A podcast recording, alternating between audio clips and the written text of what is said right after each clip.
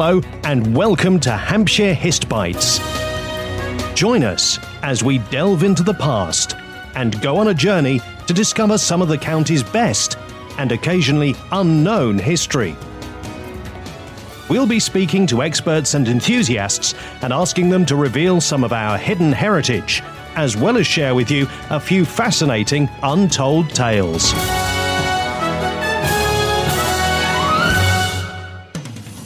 This episode of Hist Bites, we welcome Owen Proudfoot of Proudfoot & Co. Winchester, the former chef turned drinks innovator whose mission is to revive lost British heritage drinks. Welcome to the Hist Bites podcast. Pleasure to be on. Thanks, Emma. You spent about 15 years living in America. I believe you've got family over there, although you were born in Britain. Tell us a little bit about your stateside life. The question a lot of people ask or a statement they make is so everything in the shop here is British except you. I spent a lot of time in the States. I am a British citizen, but I was born in Ireland. So I have a bit of that British American influence. I grew up in the States through university. I couldn't get a job because it was the last financial crisis and went into food and beverage, worked my way up, became a head chef, did a bit of fine dining, really cut my teeth there. Tell me a little bit about uh, how you got into becoming a drinks innovator. Proudfoot & Co. is my shop. We're in Winchester we're on St. Thomas Street. I, I call myself a British drinks innovator. I think we make the most innovative drinks in the UK. And I do that by using a variety of techniques. I barrel age, distill, ferment in house. I forage locally, trying to kind of resurrect a British pantry that's been lost for 200 years. So using things like Wood avens roots, sweet cicely, hogweed seeds, various tree syrups, things like that, and bring it into the modern day. Could you tell us a little bit more about the type of drinks that we will find on your current menu? Most places they cater a drinks menu for the middle kind of 50%. You know, it's the average common denominator and they know they can sell the most volumes with the fewest number of products. But for me, it's more about having as varied a menu as possible so when you come in, if you are someone that likes very sour stuff, sweet stuff, dry stuff, bitter stuff, if you want something refreshing or makes you feel cozy, I have something along that spectrum for you. People are more willing to accept and invest in iterative ideas. You know, I'm making another type of tonic water, another type of soda. A lot of people come in to my shop and they wonder, do you do ferments? Are you a kombucha guy? Are you homeopathy? Because I have all the roots and the herbs hanging behind me. But I just turn to them and I say, how often do you go into a restaurant that only boils things or only braises stuff or we only deep fry stuff? Chefs have a palette of tools that they draw upon to create wonderful dishes. And I do the same with drinks. In terms of stuff that goes into my drinks, it varies all the time. It is mostly seasonal. I have a number of drinks that all the ingredients are sourced within 10 minutes of the shop. I forage. I do live stream foraging videos every Saturday morning so people can see me picking the stuff and then come in and actually taste it in the drinks. I barrel age in house. We have some five year barrel aged tree saps that are infused with local roots that are going to be bottled soon. I distill my own stuff. I use all these techniques to create different flavor profiles in the drinks. And a lot of the people that come into the shop the, at the moment are very open minded and they're more ex- interested in the sense of discovery. Because what I don't compromise on is every drink you try will be something different. I can't guarantee you'll like it. Try my best, obviously, to cater whatever I've suggested to your palate. But at the end of the day, it's a sense of discovery. Oftentimes, when I get someone coming into my shop, they try their first drink and then they come back a second, third, fifth, tenth time just because they want to try all the different flavors. It's about education, discovery, and just finding out new flavors every time they come by.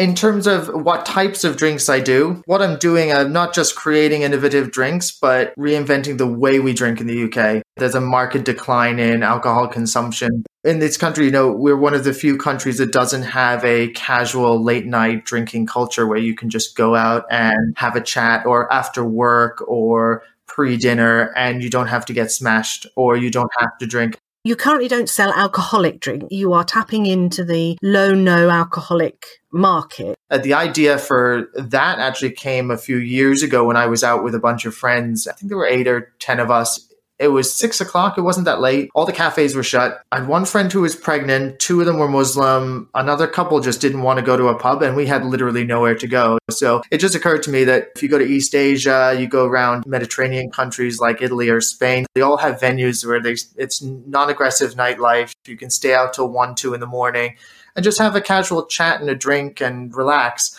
It's actually a relatively recent phenomena that we don't have a space that's not alcoholic. Throughout the country's history, it hasn't always been all pubs all the time. I'm an Irish musician. I've grown up in a pub playing Irish music. I'm not expressing a bias against pubs per se. Coffee houses have been around since the 18th century. They were male spaces. They were very politically charged. They sold coffee and chocolate drinks. So that's slightly different from the 1950s milk bars and those coffee houses of Soho, a place to talk. It was a place to go late night after a good time out dancing. You talk about foraging, you run courses, and you are, of course, an experienced forager. You know what to look for. But it's incredibly important, isn't it, that people don't just go out with a book First of all, it's illegal to forage without a license people come to me and they say, "Oh, you know, I'd love to go foraging, and I can only drink so many teas and herbal infusions."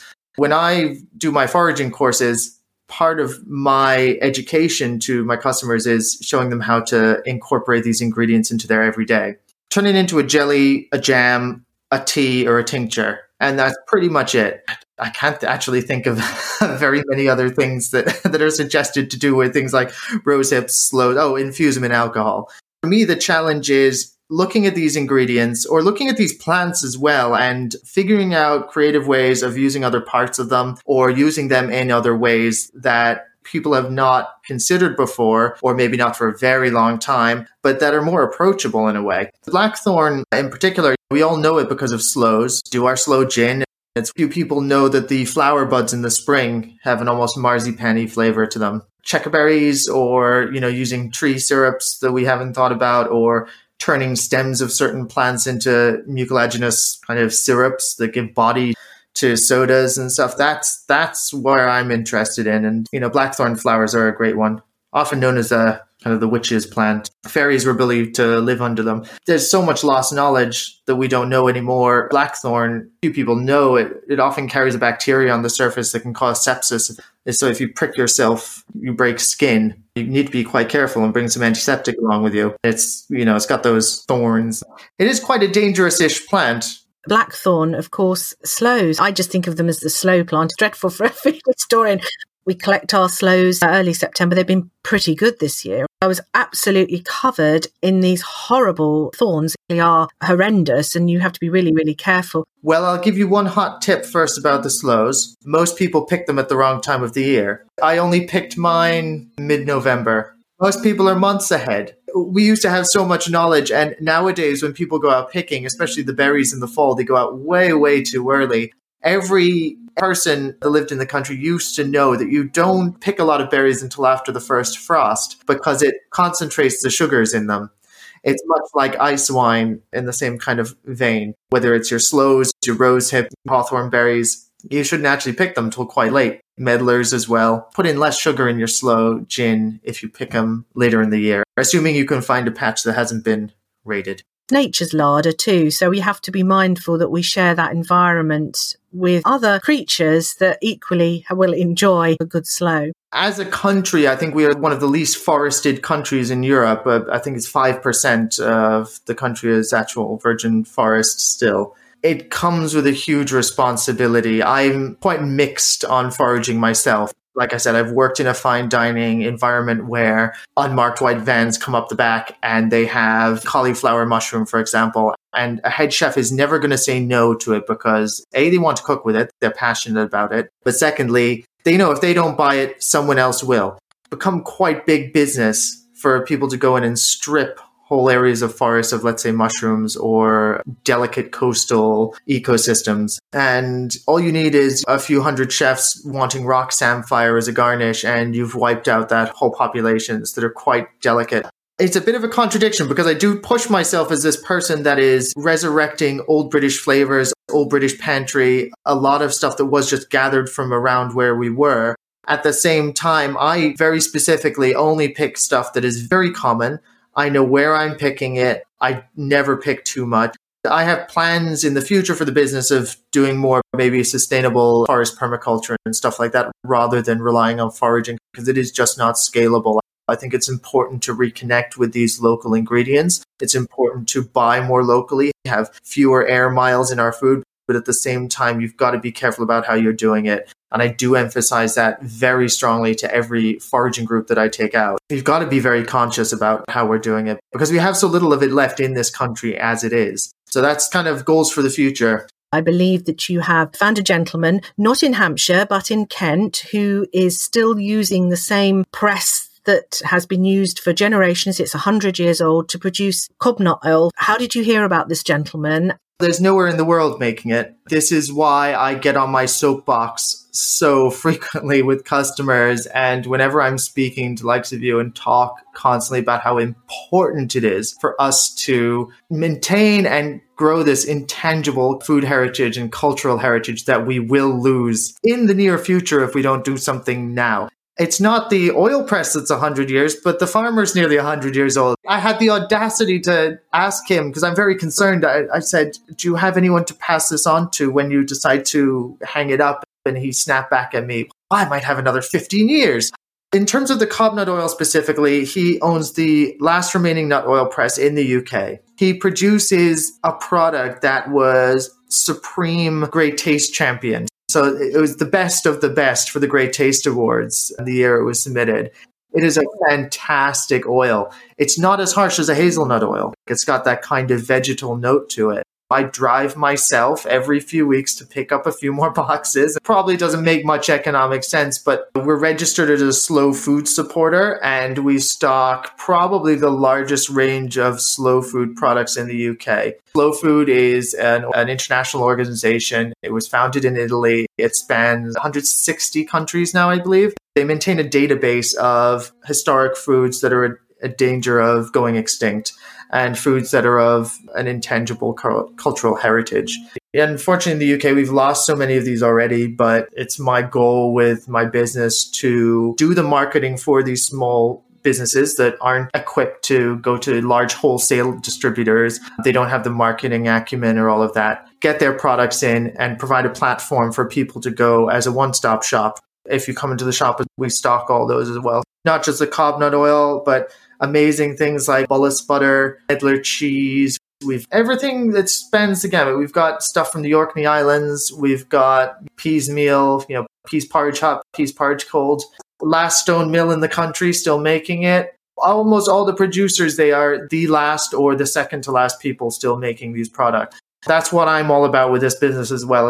It's not just for me, but it's it's creating this whole ecosystem that doesn't exist right now think we ought to just explain to the listeners. I mean, you and I know that Medlar cheese isn't cheese cheese. What you're talking about when you're talking about fruit cheeses. They're the English membrillo. You know, we all know membrillo. We all go to Spain. We all buy it. In this country, we've had cheeses, which are essentially the same thing. They're fruit paste. We used to have them with cheese or with meats or with pies. We used to make them out of damsons, medlars, bullaces, other types of plums. That was a big part of our heritage. Medlars, also known as cul de chien, the Romans introduced them with like a lot of edible stuff that we have nowadays, including sweet chestnuts and types of nettles and checkerberries and all the likes. But medlars are fantastic. And seeing a little bit of a renaissance, it's really encouraging to see more products coming on Medlars are quite common sight. They're very easy to grow. You yield the fruit quite quickly, actually. Mean, I'd like to ask you a little bit about bees. I understand that you keep bees.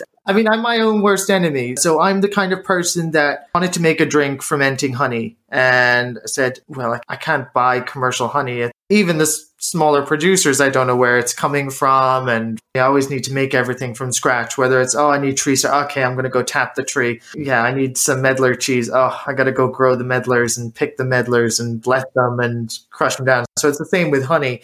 Bees are fascinating. You can learn a lot from bees. I, have met some people that have been keeping bees for 60 years and they still learn something new all the time. They're great barometers for the environment. In my opinion, they're kind of the canary in the coal mine for things like pesticides and nicotinoids. If you're in a good area, you'll see the difference in, in the hive health And it's one of those ways of becoming more connected with where your food comes from. I would highly suggest anyone that has a bit of space to keep bees. They are relatively low maintenance. In my opinion, the less maintenance you do, the better. The less you mess around with them, the better.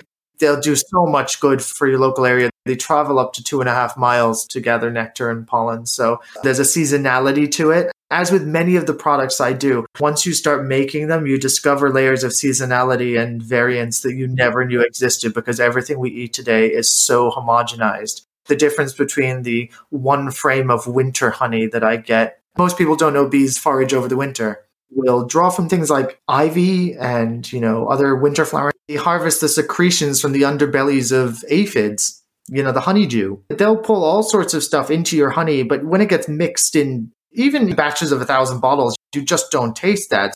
If we have a mild winter, bees will forage during the winter. Not as much. You only get a small amount of honey, but I leave so many stores for my bees that I'll often get a frame or two of winter honey, which for me has been extraordinary. It's like sour and slightly dark and savory, at least around where I am. And then the difference between an early spring flow honey versus some of the rapeseed honey that we get in the middle of the summer versus the autumn. I started selling my honey, but then I had to stop quite quickly because uh, I needed to keep enough to ferment myself because people were so into it. They would come in and say, Oh, I want that batch that you had last week. And I said, Oh, sorry, I don't have it anymore. They started to realize that honey can taste just so different all the time. For me, it's seeing people's eyes light up like that about what for them up until that point has been an everyday product that really gets me excited and gets me out of bed. A lot of people also think, oh, I'm in the city, I can't keep bees. Do you know what? If you're near a park, a lot of the forage there is actually healthier. They don't spray pesticides or nicotinoids on parks. Are there any Hampshire based heritage foods that you do revive, have revived, and also would like to revive? most people know Hampshire for ice pork. It's lamb and watercress, probably. Got the watercress line just down the road in Alresford that used to take all the watercress from the watercress farms up to London. And it's a virtue of the lovely chalk streams and the clear water that we have around here. I am interested in truffles. The New Forest in particular used to be famous for truffles, which not many people know about. We don't get the white ones, but we do get black truffles. It was quite a famous product around here. There are a few people still practicing. It's because truffles don't like very damp, waterlogged soil. And one of the few virtues of all the chalky soil that we get round here is that it drains very well. I'm going to have to get myself a truffle dog now. I would love to be selling Hampshire New Forest truffles in the shop. You often think of it as something you have to go to Italy for, you have to go to a Michelin star restaurant for, or kind of an exotic product. I love those things when people come in and they say, Oh my God, I've never tr- tasted anything like it. It's so exotic. And you go, they're gorse flowers, or it's hogweed seeds, or meadowsweet, or it, truffles. And I got them down the road. I think it's finding that wonder at your front door. Proudfoot and Co. Maybe 2021, maybe 2022. There might be some truffles for sale. We leave 2020, we go into 2021. Do you have any exciting food projects that you can tell us about? As you know, Emma, I'm always full of a million and one ideas. That's my problem. I'm working on turning extrude from the cobnut oil pressing process and turning it into a drink, a, a tea. So that's fantastic. That comes out kind of like a smoky oolong. For me, I, I, want people to start to buy more British. So I'm getting a lot of my products online because we get a lot of people from outside Winchester. Native Roots Coffee is one that's quite popular in the shop. I'm going to be getting that up for sale. It's a fantastic product. It's made with 18 ingredients that are endemic to the UK or foraged, a bit of both. So there's things like St. Benedict's herb, sweet cicely root, wood avens. But we serve it Vietnamese style in a Vietnamese coffee strainer and it have it as my morning coffee products I'm going to be getting online. Just about to crack open a, a cask of five year barrel aged tree syrups that have been aged on a bed of sassafras and wood avens root again, I believe. Tastes like you're eating caramel sweets in front of a fire, kind of biscuity. It, it doesn't taste like maple syrup. It's super indulgent. I guess for listeners, just keep an eye out online if you can't make it to Winchester, I'm starting to get that stuff online so you can actually have a little taste of that terroir and that local flavor wherever you are. the education and the sense of wonder and learning stuff. That's what I'm all about. And I think as we get older and we get more involved in like modern life and the pace of it, we lose that sense of excitement and wonder, especially in our daily lives. You know, it's it's our five flat whites a day, it's our avocado toast, and you know, we do the same shopping everywhere. I think it's for me, what gets me up in the morning is just regardless of what I sell or anything, it people's eyes light up in a way that they haven't in a long time. I think that's why you and I both do what we do is the education. That's really the goal of the place. Everything's too homogenous nowadays. And there's very few places you go into or very few experiences you have in your daily life now where you feel like a kid again, especially on an accessible level yeah, maybe I can drop a hundred quid at a Michelin star restaurant and find something brand new, but for the price of a kind of a couple of cups of coffee, where'd you get that? And just uh, in your daily life in general, whether it's going out somewhere or not, I think all too often that disappears in the the kind of monotony and homogeneity of modern life. So when I sat down and did my kind of golden circles for the, the business, my why came up as life should be full of constant discovery. I think if you live that way, then you aren't just waiting to die, essentially. no matter how old you are, you must never, ever lose your inner child and your sense of curiosity. Thank you so much, Owen. It has been an absolute joy talking to you today. I have learnt so much, and I hope our audience have learnt so much. And as a small teaser, I'm hoping to be able to go to visit Owen at Proudfoot and Co. And we're going to have a part two to this episode. So uh, watch this space. So thanks ever so much again, Owen. It's been a pleasure. Oh, the pleasure's been mine. Thank you so much. We hope you enjoyed listening to today's episode. If you'd like to find out a little bit more about what we've been talking about, then please visit the website winchesterheritageopendays.org. Click on Hampshire Histbites, and there you'll find today's show notes as well as some links to more information. Thank you for listening.